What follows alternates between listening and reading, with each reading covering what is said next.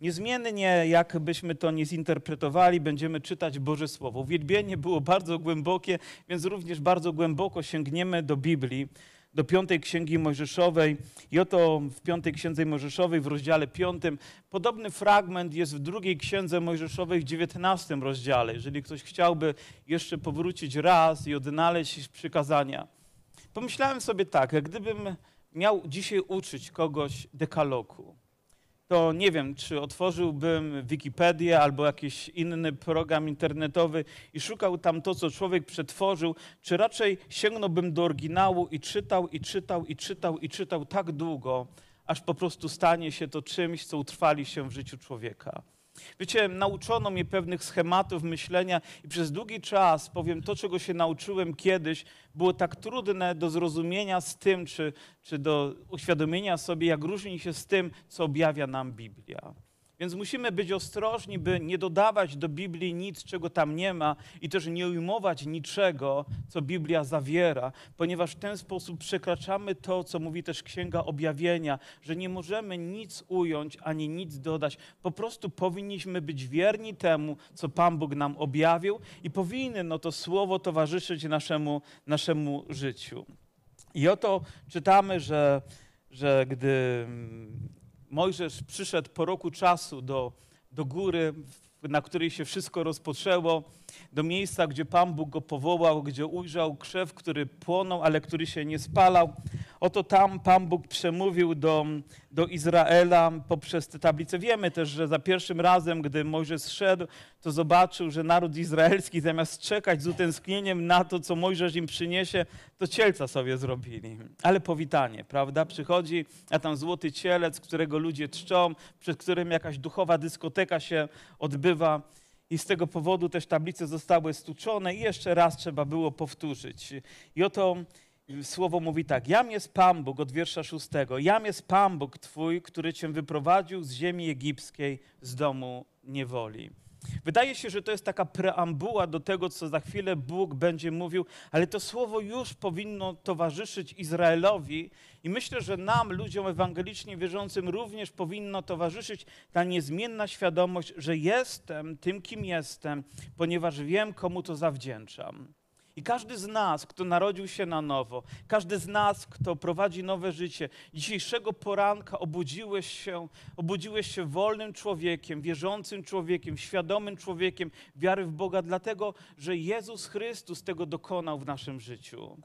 I powinniśmy o tym pamiętać, że zawdzięczamy to nie sobie, nie naszej religijności, nawet nie naszym staraniom. Izrael nie był wolny dlatego, że był tak dzielny, ale dlatego, że Pan Bóg go wyprowadził.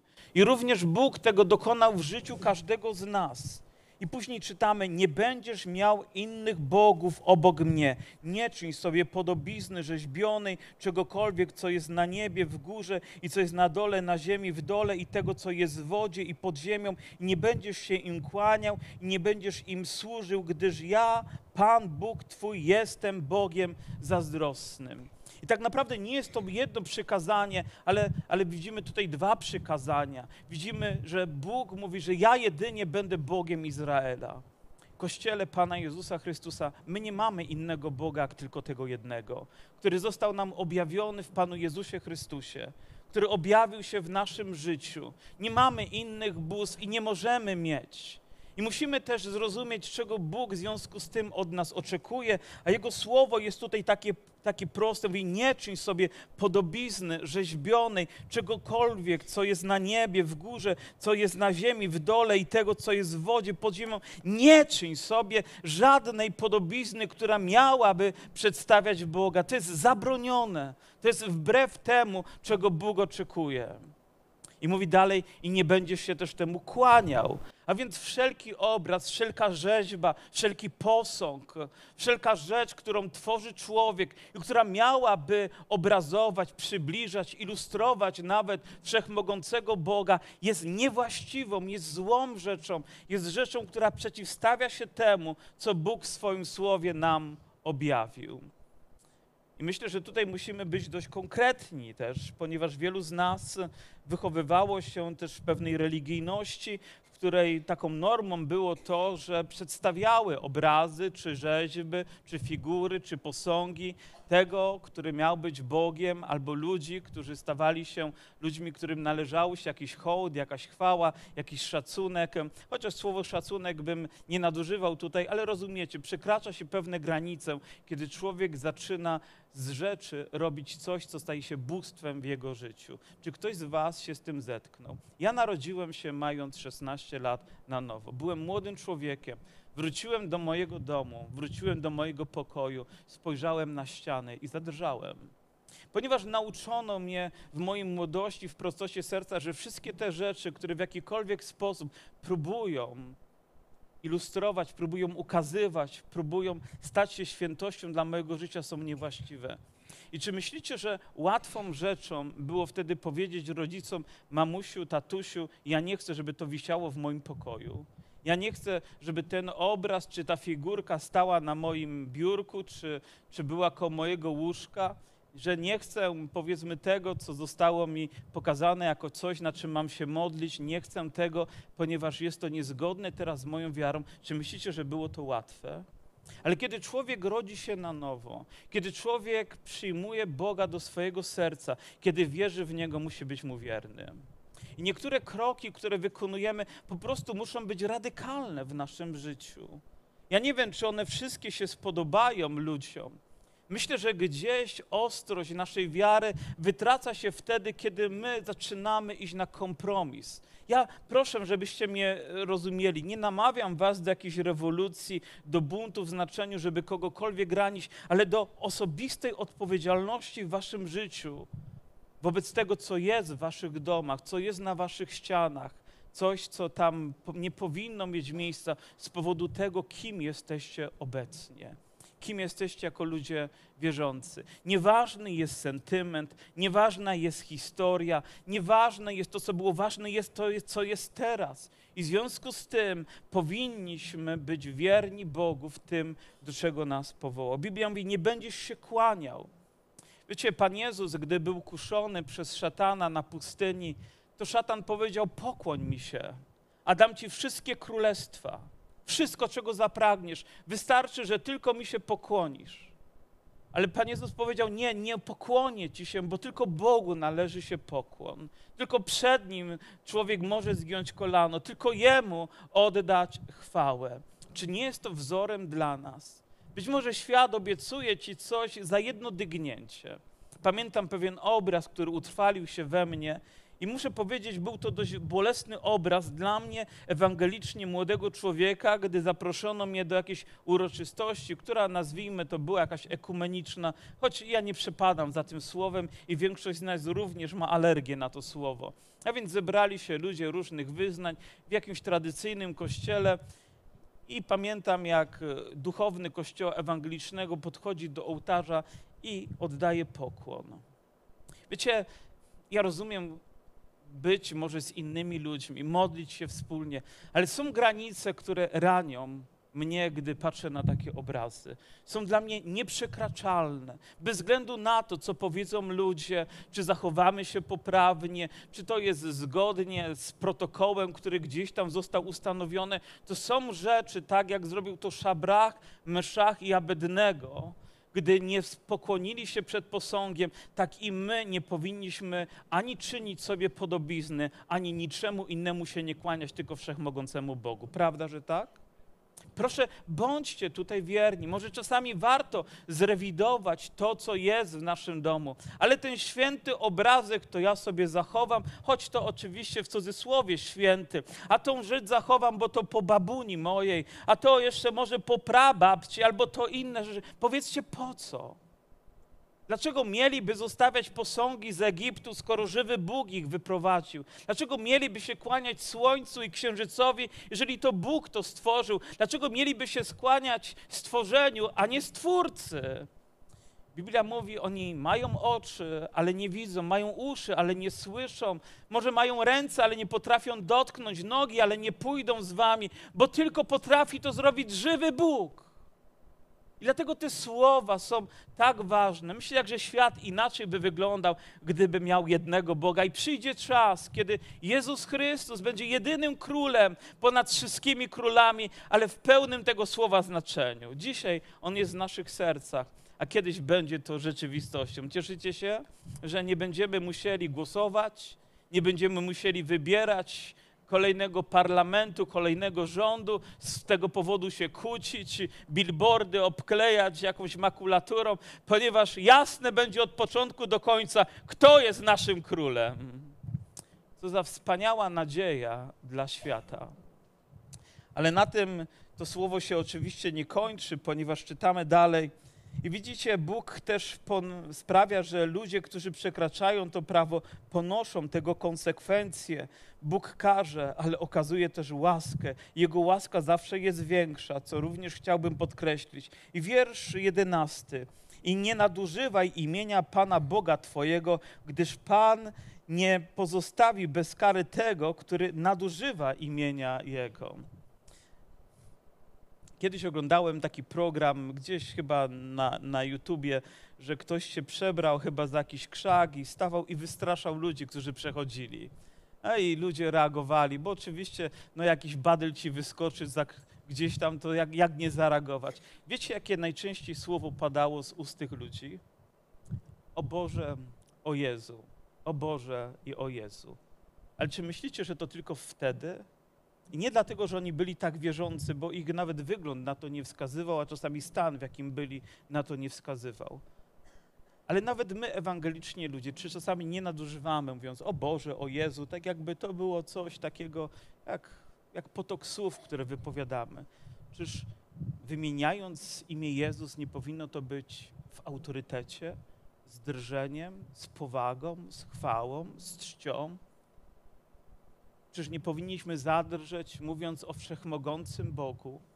Czasami oczywiście kawały padają i inne rzeczy się pojawiają. Tak lekko traktujemy. Oczywiście możemy też popatrzeć w kontekście biblijnym, że nawet słowo Jahwe było wypowiadane raz w roku gdzieś przez kogoś i to w określonych okolicznościach z odpowiednią czcią, ponieważ tak wielki szacunek, a więc zamieniano to, ale nie chcę wchodzić w takie rzeczy, ponieważ zabierze nam to dużo czasu, ale chcę tylko uzmysłowić wam, jak poważnie Izrael też to traktował i być może czasami przesadzał. Ale my, ludzie ewangelicznie wierzący, również powinniśmy być powściągliwi w tym, żeby tak lekko nie traktować, nie nadużywać, nie mówić sobie od tak po prostu pochopnie gdzieś przy jakiejś okazji. Jakby to była tylko rzecz, którą wyrzucają nasze, nasze usta, ponieważ to imię Jezus oznacza, że w Nim mamy zbawienie, że w Nim mamy życie, że w Nim mamy wolność, że w Nim mamy wszystko, czego potrzebujemy. Gdy śpiewamy, to z należnym szacunkiem, gdy wyznajemy, to z, to z odpowiednią czcią, ponieważ nasz Pan jest wszechmogącym Bogiem. Amen? I wiecie, proszę, bądźcie mądrzy tutaj, bądźcie mądrzy, bądźcie uważni, bo nie do niektórych rzeczy przyzwyczajamy się. Nie pozwól, żeby to było takie słowo, które się potocznie wypowiada, tylko niech to będzie coś, co będzie naprawdę czymś głębokim w Twoim sercu, związane z imieniem i chwałą dla naszego Pana. Nie nadużywaj. Nie nadużywaj go w różnych celach, nie przysięgaj na niego niepotrzebnie, nie zaklinaj na niego niepotrzebnie i innych rzeczy nie wypowiadaj niepotrzebnie. Niech nie będzie to, niech nie będą to puste słowa, ponieważ ludzie później mówią, jeżeli to jest związane z Bogiem, to ja nie chcę mieć nic z tym wspólnego. Bo ludzie zaklinają się na Boga, ale nic z tego nie wynika. Kiedy nasze tak mówimy, to ma być tak. Kiedy mówimy nasze nie, to ma być nie i nic ponadto. Nic ponadto. Jeżeli wzywamy imienia Pana Jezusa, to nigdy nie powinniśmy robić tego też nadaremnie. Mój przestrzegaj dnia sabatu, aby go święcić, jak rozkazał ci Pan, Twój Bóg. Być może to przykazanie jest dla nas dość trudne, ponieważ żyjemy w XXI wieku, żyjemy w różnych systemach pracy. Czy ktoś z Was pracuje w czterobrygadowym systemie pracy? To znaczy, że, że tak jak przypada zmiana, musi iść do pracy, czy to jest świątek, piątek, czy niedziela, to po prostu musi iść wykonywać. Powiem, ktoś z Was dzisiaj przyjechał autobusem, ktoś z Was przyjechał może i tankował po drodze paliwo, bo okazało się, że zabrakło. Ktoś wykonywał pracę. Czy to znaczy, że ci ludzie są tak, tacy no, niegodni, czy niewłaściwie postępują? Musimy być mądrzy. Ja wam, ja wam powiem, dla mnie jest dzień w tygodniu, który jest moim szabatem Najczęściej jest to niedziela, a jeżeli niedziela jest bardzo zajęta, to staram się znaleźć inny dzień, gdzie całe serce koncentruję na Bogu. Jeżeli nie muszę, to nie wykonuję niezbędnych czynności, nie idę do sklepu, nie robię zakupów. Jeżeli mogę to zrobić. I tak samo, gdy przychodzi niedziela, to dla mnie nie jest przyjście na nabożeństwo jakąś opcją, tylko jest nakazem mojego serca, ponieważ jest to dzień, kiedy zgromadzam się ze społecznością ludzi ewangelicznie wierzących, by oddać Bogu chwałę.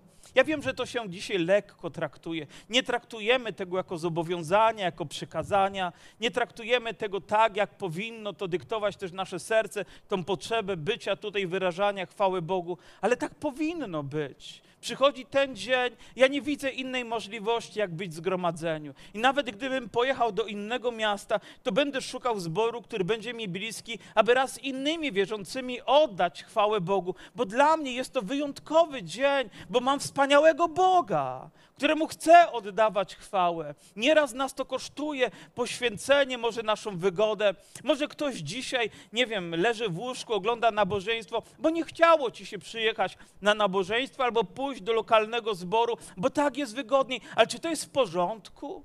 Uważam, że nie.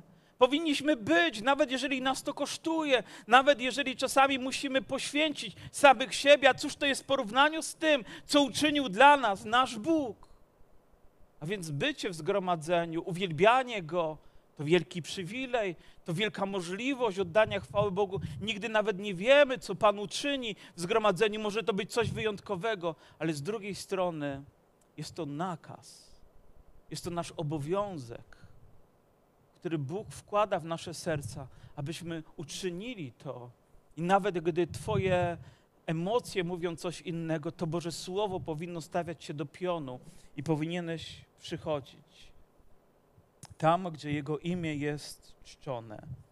I kolejne przykazanie, które być może również nie jest łatwe, ale mówi: czci Ojca Twego i Matkę Twoją, jak Ci rozkazał Pan Twój Bóg. Wasze domy były z pewnością różne. Mieliście różnych ojców i różne matki w znaczeniu, że niektórzy ojcowie byli naprawdę fantastyczni, niektóre mamy były cudowne, ale niektórzy z Was być może boleśnie wspominają nawet swoją przeszłość związaną z wychowywaniem Was i z tego, czego doświadczyliście.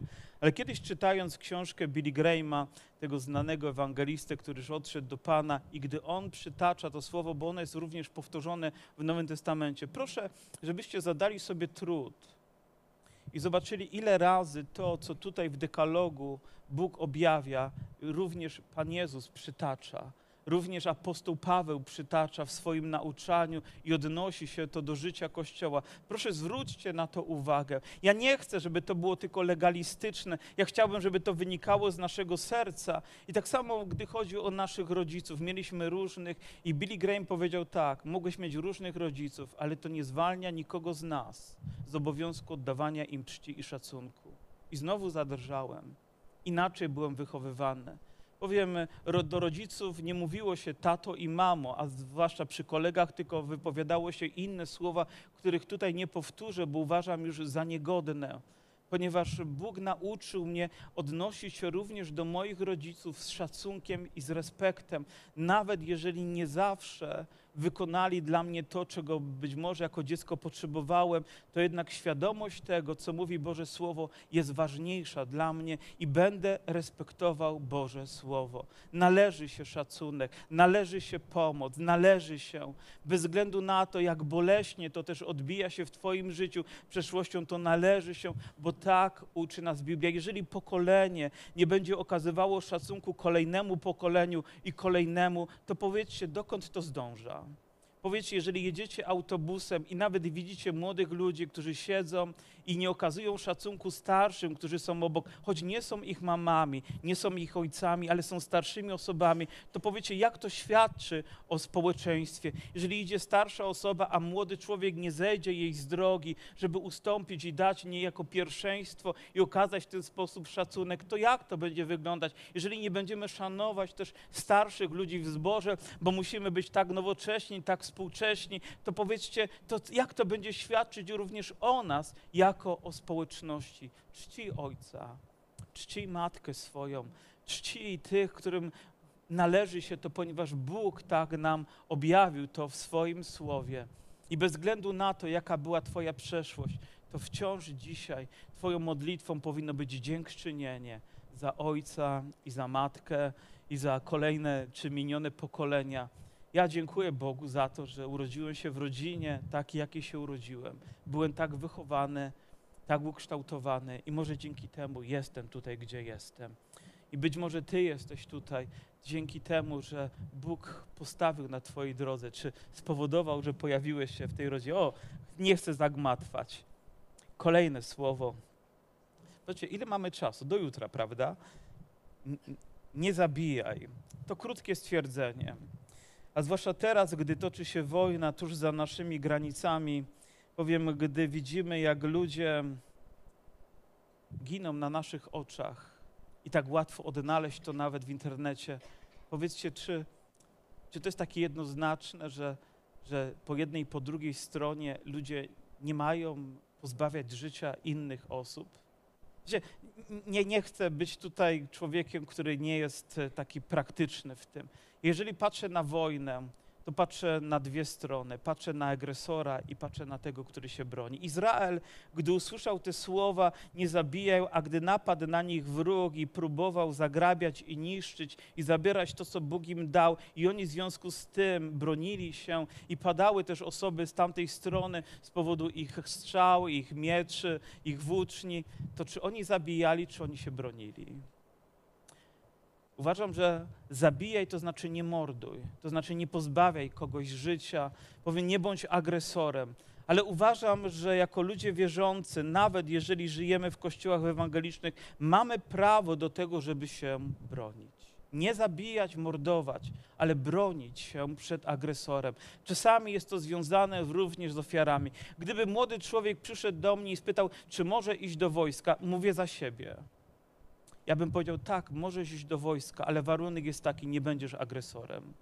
Nie będziesz tym, który będzie napadał, który będzie niszczył, ale będziesz tym, który będzie bronił. Będzie bronił granic, będzie bronił pokoju, będzie bronił, nie wiem, może nawet demokracji, wolności, którą mamy, będzie bronił. Uważam, że do tego mamy prawo. Jeżeli idziemy ulicą i ktoś nas napada, czy mamy prawo się bronić? Tak, uważam, że mamy prawo się bronić, ale nie mamy prawa napadać innych ludzi i wyrządzać im zło. Nie możemy tego robić. Musimy być tu świadomi. Nie możemy zabijać dzieci nienarodzonych na nowo, ponieważ jest to niezgodne z Bożym Słowem. Nie powinniśmy pozbawiać nikogo życia tak łatwo, ponieważ Biblia mówi nie morduj, nie zabijaj. W tym znaczeniu to słowo należy interpretować. Ale czy gdy przychodzi, powiem, moment, kiedy osoba jest już praktycznie martwa, i leży gdzieś na łóżku, jedynie funkcje życiowe są podtrzymywane sztucznie, czy potrzebujemy wyciągnąć wtyczkę? Czy ktoś może tego zabronić? To nie jest eutanazja. Według mnie to jest godne pożegnanie czasami człowieka, na które musimy się zgodzić i potrzebujemy być tu bardzo mądrzy. Nie potrzebujemy, powiem, spekulować na ten temat, ale odnieść się do tego i być radykalni. Czy to oznacza, że gdy ktoś kogoś morduje, to my mamy prawo pozbawić go życia? Czy jest y, uzasadnioną rzeczą, że, że możemy karać również karą śmierci? I z pewnością znowu jesteśmy tutaj podzieleni, prawda? I gdybyśmy głosowali, wielu z Was byłoby przeciw, ale niektórzy byliby za, którzy mają rację, którzy są tutaj bardziej biblijni. Czy możemy nie szanować życia, Jego świętości, gdy tolerujemy zabójstwa w taki bardzo, bardzo sposób. Są pastorzy, którzy powiedzą, że są za karą śmierci i są tacy, którzy będą przeciwni. Chcecie wiedzieć, co ja myślę, prawda? To będzie w następnym odcinku. Nie cudzołóż. Nie cudzołóż. Moralność w dzisiejszych czasach to temat, który jest tak trudny i tak bolesny ponieważ e, dla ludzi życie w związkach pozamałżeńskich i bez małżeństwa stało się normą. Ja pamiętam, byłem dzieckiem, to były chyba lata, może początek lat 70., a może nawet jeszcze koniec lat 60., gdzieś jakaś świadomość mi się odzywa. I pamiętam, jak moi rodzice rozmawiali o kimś, kto się rozwiódł. Wiecie, co to było? To było tak ogromne poruszenie, że ktoś opuścił drugą osobę i doszło do rozwodu, jakby tragedia się jakaś wielka rozegrała. Dzisiaj, gdy mówimy o rozwodzie, to mówimy o czymś, co jest jak przeciąg po prostu, który się pojawia. O czymś, co stało się tak normalne i tak powszechne, że również wydarło się z wielką mocą do kościołów i również pustoszy nasze duchowe życie, ponieważ z taką łatwością powiem, przekraczamy tę granicę. Z taką łatwością sięgamy po to, co jest zakazane, co jest wbrew Bożemu Słowu, co jest niezgodne z Jego wolą, ponieważ życie poza małżeństwem, w praktykach seksualnych, jakikolwiek by one nie były, są grzeszne. Po prostu są grzeszne. Bóg zarezerwował ten wyjątkowy dar tylko do tej przestrzeni, która jest święta i którym jest małżeństwo. Amen. A więc musimy uważać. Musimy uważać na wszystko, ponieważ Biblia mówi i Pan Jezus nam o tym przypomina, że nie tylko cudzołożymy, kiedy robimy to fizycznie, ale nawet gdy popatrzymy na kobietę i zaczynają wzbudzać się w nas żądzy, co później będzie też i, i podkreślone, już wtedy możemy tą granicę przekroczyć. Jeżeli pojawia się kobieta, a ty patrzysz na nią porządliwym wzrokiem i już ją rozebrałeś w swoim umyśle i już być może nawet jakiś scenariusz się tam wyrysował w twojej, w twojej głowie, to już jest to złe wobec Boga. Nie może tak być. Musisz uważać to, jak długo na kogoś patrzysz. Musisz uważać, aby nie przerodziło się to w nic, co może być grzeszne dla Twojego życia, co uruchomi w Tobie taką procedurę grzechu, który będzie nie do zatrzymania w Tobie. Nie wiemy, kiedy się to zaczyna. Kiedy się zaczyna to niewinnym flirtem gdzieś, powiem, w rozmowie z kobietą, w pracy, a może z jakimś mężczyzną, który po prostu zwraca na ciebie więcej uwagi niż twój mąż, okazuje ci więcej zainteresowania niż ta osoba, która powinna to zrobić. A być może mężczyzna znudzony monotonią codziennego życia nagle widzi kobietę, która również ukazuje mu zainteresowanie, śmieje się z jego żartów, mówi, jaki to on jest wspaniały. I tak rodzi się coś ogromnie niebezpiecznego.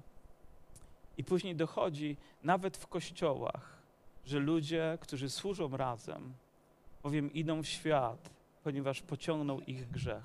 Proszę uważać. Nie pozwalaj sobie na więcej zdań, niż powinieneś wypowiedzieć, na więcej spojrzeń, a, a na pewno nie ponad te, które będą grzeszne. Nie kradnij. To wydaje się takie proste. Po prostu nie zabieraj czegoś, co do ciebie nie należy. Powiem, nie jest to twoje. Ktoś powie, czy gdy znajdziesz 10 złotych na ulicy, to gdy podniesiesz, jest kradzież, czy nie jest kradzieżą? Czy należy się nam, czy nie należy się nam? A gdy jedziesz autobusem i nie wykupujesz biletu, czy jest to kradzież, czy nie jest to kradzież? Wiecie, życie nie składa się z napadów na banki. Nie składa się z tego, że defraudujemy tam jakieś ogromne środki, ale codziennie gdzieś w naszym życiu.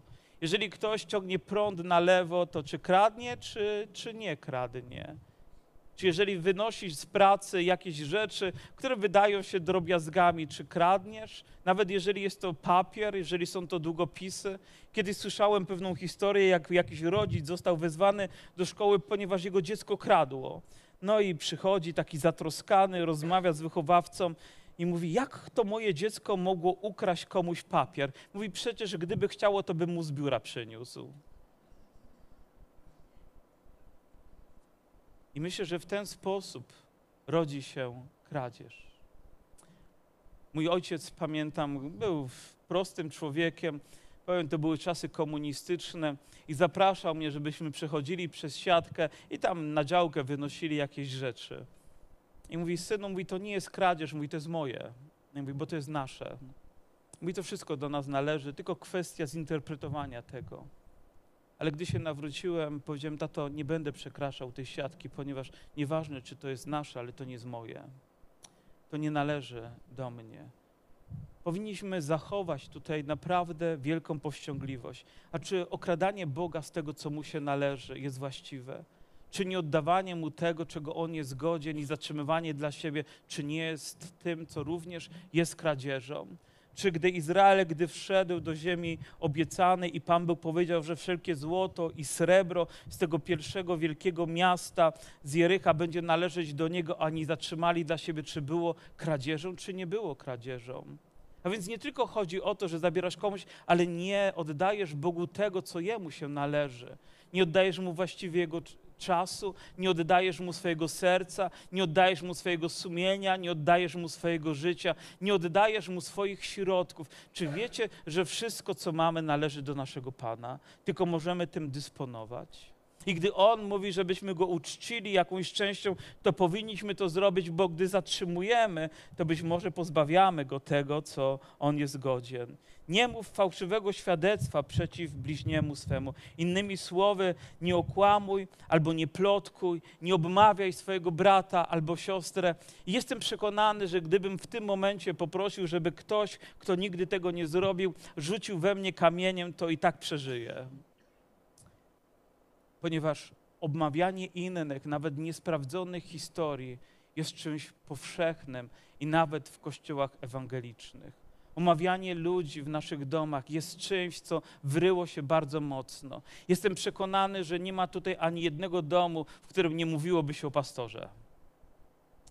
Nie wiem w jaki sposób jeszcze, ale żeby się nie mówiło.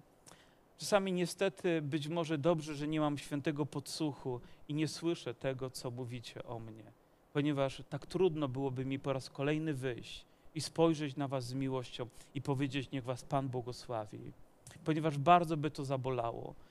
Kilka, kilkanaście lat temu przyszła pewna wieść, kiedy prowadziliśmy placówkę w Ząbkowicach, że pastor i pastorowa chodziło o mnie i o moją żonę, że się rozwodzimy.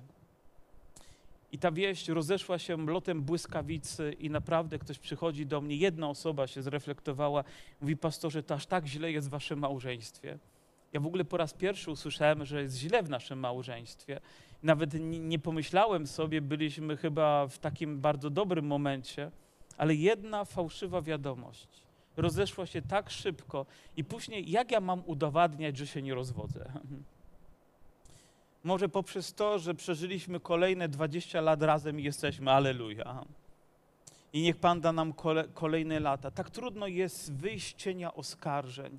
Tak trudno jest przeciwstawić się temu złu, który rozpędza nasz język i który tak mocno potrafi zranić ludzi. Nie mów fałszywego świadectwa. Żyjemy w czasach, gdzie tak łatwo jest coś wrzucić w internet, tak łatwo jest y, rzucić coś, co kogoś zaboli i mamy tego świadomość w nieodpowiedzialny sposób. Dlaczego? Bo nie stajemy twarzą w twarz, bo nie widzimy tej osoby, bo nie możemy wziąć odpowiedzialności za nasze słowa, bo ta osoba nie może się w tym momencie bronić, ale gdzieś na zapleczu tak łatwo to działa. Kościele Pana Jezusa, przeczytajcie sobie list Jakuba o powściągliwości języka, ile zła potrafi wyrządzić, jak wielką krzywdę potrafi zrobić ludziom. Gdy wybuchła wojna, już ludzie na samym początku już mówili rzeczy, już prognozowali i nic z tego nie wypełniło się do dnia dzisiejszego. Tak łatwo jest nam wypowiadać słowa, gdy nie mamy zrozumienia i poznania, gdy nie mamy wiedzy, gdy nie wiemy, co się dzieje w czyim życiu. Tak łatwo jest kogoś ocenić i prawdopodobnie każdy z Was również był taką ofiarą, prawda? Że każdy z Was usłyszał coś na swój temat, co nie było prawdą i co bardzo Was zabolało i mało tego, uraz tego być może nawet nosicie do dnia dzisiejszego, bo ktoś nie w odpowiedzialny sposób powiedział coś oskarżającego. Proszę, uważajcie na słowa. Bierzcie za nie odpowiedzialność. Mówcie tylko to, co buduje. Mówcie to, co przynosi Bogu chwałę. Mówcie to, co będzie błogosławieństwem dla tych ludzi. A z pewnością nie będziecie musieli się przed nimi wstydzić. Mówcie czasami twarzą w twarz, mówcie prawdę z bliźnim swoim. I później nie pożądaj żony bliźniego swego. I nie pożądaj domu bliźniego swego, ani jego pola, ani jego sługi, ani jego służebnicy, ani jego wołu, ani jego osła, ani żadnej rzeczy, która należy do bliźniego twego. Wiecie, tak kilka rzeczy bym już od razu wykreślił. Myślę, że osła bym nie żądał, wołu też bym nie chciał, ale z, z domem, z samochodem, ze stanem konta trudniej jest dyskutować. Nie pożądaj żony bliźniego swego. Nie patrz na kobietę, która jest żoną czyjegoś mężczyzny w porządliwy sposób. Nie pożądaj. Nie zazdrość ludziom domu, który jest ładniejszy i który jest piękniejszy. Nie zazdrość tego. Nie zazdrość nowego samochodu, który ktoś sobie kupił. Nie zazdrość tego, że ma większą działkę od Twojej.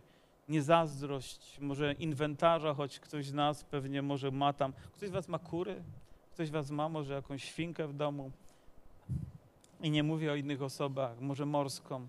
Ale proszę, nie zazdroście. Nie zazdroście niczego, co do Was nie należy. Nie pożądaj tego. Nie wzbudzaj zazdrości w swoim sercu. Nie wypominaj tego tej osobie. O, nie zazdrość tego, że kobieta, jakaś twoja koleżanka ma ładniejszą sukienkę od, od ciebie, albo właśnie mężczyzna jeździ szybszym samochodem niż ty, twój kolega. Nie zazdrość, proszę, nie pożądaj tego, bo to będzie uruchamiać zło w twoim życiu. Wiecie, Biblia jest tak konkretna, jest tak namacalna. I Biblia też mówi, jeżeli ktoś kradł, niech kraść przestanie. Niech nie zazdrości innej osoby, niech nie obmawia, niech nie cudzołoży, niech nie pożąda, niech święci to, co się należy, niech nie nadużywa imienia Pana Boga, niech czci ojca i matkę, niech nie robi sobie żadnych podobizm i niech nie ma innych bogów, które wypiętrzają się w naszym życiu, próbując zabrać to, co należy się jedynemu, prawdziwemu, żywemu i świętemu Bogu. I być może od tego wszystko się zaczyna, kiedy człowiek tworzy sobie jakieś bóstwa, które są ważniejsze niż jeden żywy, święty Bóg. Nie może być naszym Bogiem pieniądz, nie może być naszym Bogiem człowiek, nie może być nic innego, tylko On jest godzien wszelkiej chwały. Wiecie, tak łatwo zabrać niektóre te przykazania, niektóre podzielić, po to, żeby wyszło na nasze. Tak łatwo jest zinterpretować tak, abyśmy mówili, ale nie do końca miał to z pewnością autor na myśli. Bóg wiedział, co miał na myśli, ale On tylko chce, żebyśmy to z wielką mocą potrafili przyjąć. Czy dekalog dla nas, ludzi ewangelicznie wierzących, jest ważny? Czy ważne jest to, żebyśmy mieli jedynego, jedynego, jedynego Boga? Czy ważne jest to, żebyśmy nie robili w swoim życiu żadnych kultów? Żeby kultem nie było w naszym życiu to, że są święta i trzeba okna wymyć, trzeba przystroić, ale żebyśmy świętowali to, że nasz Pan Jezus Chrystus przyszedł na ziemię, to, że On za nas umarł, to, że On zmartwychwstał, żeby rzeczy najważniejsze były najważniejsze, żebyśmy nie chodzili, powiem, gdzieś i przekraczali granice cmentarne po to, żeby utożsamić się z tym, co świat uznaje za normę. Musimy być bardzo mądrzy ponieważ tak łatwo jest te granice nam przekraczać. Czy ważne jest to, żebyśmy nie kłamali, nie cudzołożyli, żebyśmy nie pożądali? Powiedzcie mi, czy to nie jest Boże Słowo, które powinno być wyryte w nas? Czy Pan Jezus nie powiedział, że największym przykazaniem ma być to, że On będzie na pierwszym miejscu, że będziemy Go miłować całym sercem, ze wszystkich sił, a bliźniego jak swego siebie samego? I gwarantuję Wam, że gdyby dekalog był wyryty w naszych sercach, to Bóg będzie miał chwałę i nie zrobimy krzywdę ludziom. Nie zrobimy. Nie przekroczymy granicy. Nie zrobimy nic, co da nam chwilowe szczęście kosztem tego, że ktoś będzie nieszczęśliwy. Nie zabierzemy, tak jak Dawid, tej jednej owieczki. On nie tylko okradł tego człowieka, ale on okłamał, on zabił, on złamał w tym momencie przynajmniej cztery, jak nie pięć przykazań.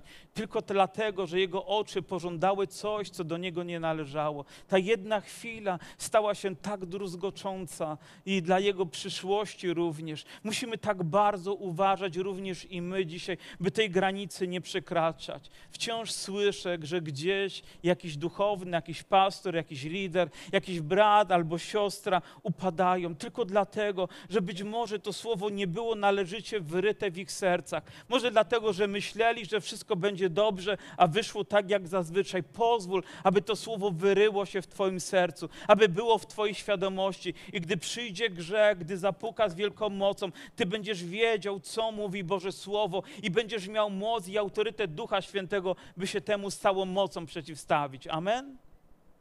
Taką mam nadzieję. Odnajdujcie te słowa w waszym życiu, odnajdujcie je w Biblii, odnajdujcie je w codziennym waszym życiu, a zobaczycie, jak wielkie błogosławieństwo będzie towarzyszyć. Biblia mówi też jedno: zapłatą za grzech jest. Nie ma człowieka tu na tej sali, który nie złamałby przynajmniej jednego z tych przykazań, które wypowiedziałem. Nie ma ani jednego. I włącznie nie patrzycie na takiego, który by nie, nie przekroczył któregoś z nich. A Biblia mówi, a zapłatą za grzech jest śmierć. To znaczy, że jeżeli w jednym jesteśmy winni, jesteśmy winni wszystkiego. Jedynym ratunkiem dla nas jest to, że krew Jezusa Chrystusa obmywa nas z naszych grzechów i otrzymujemy dar łaski.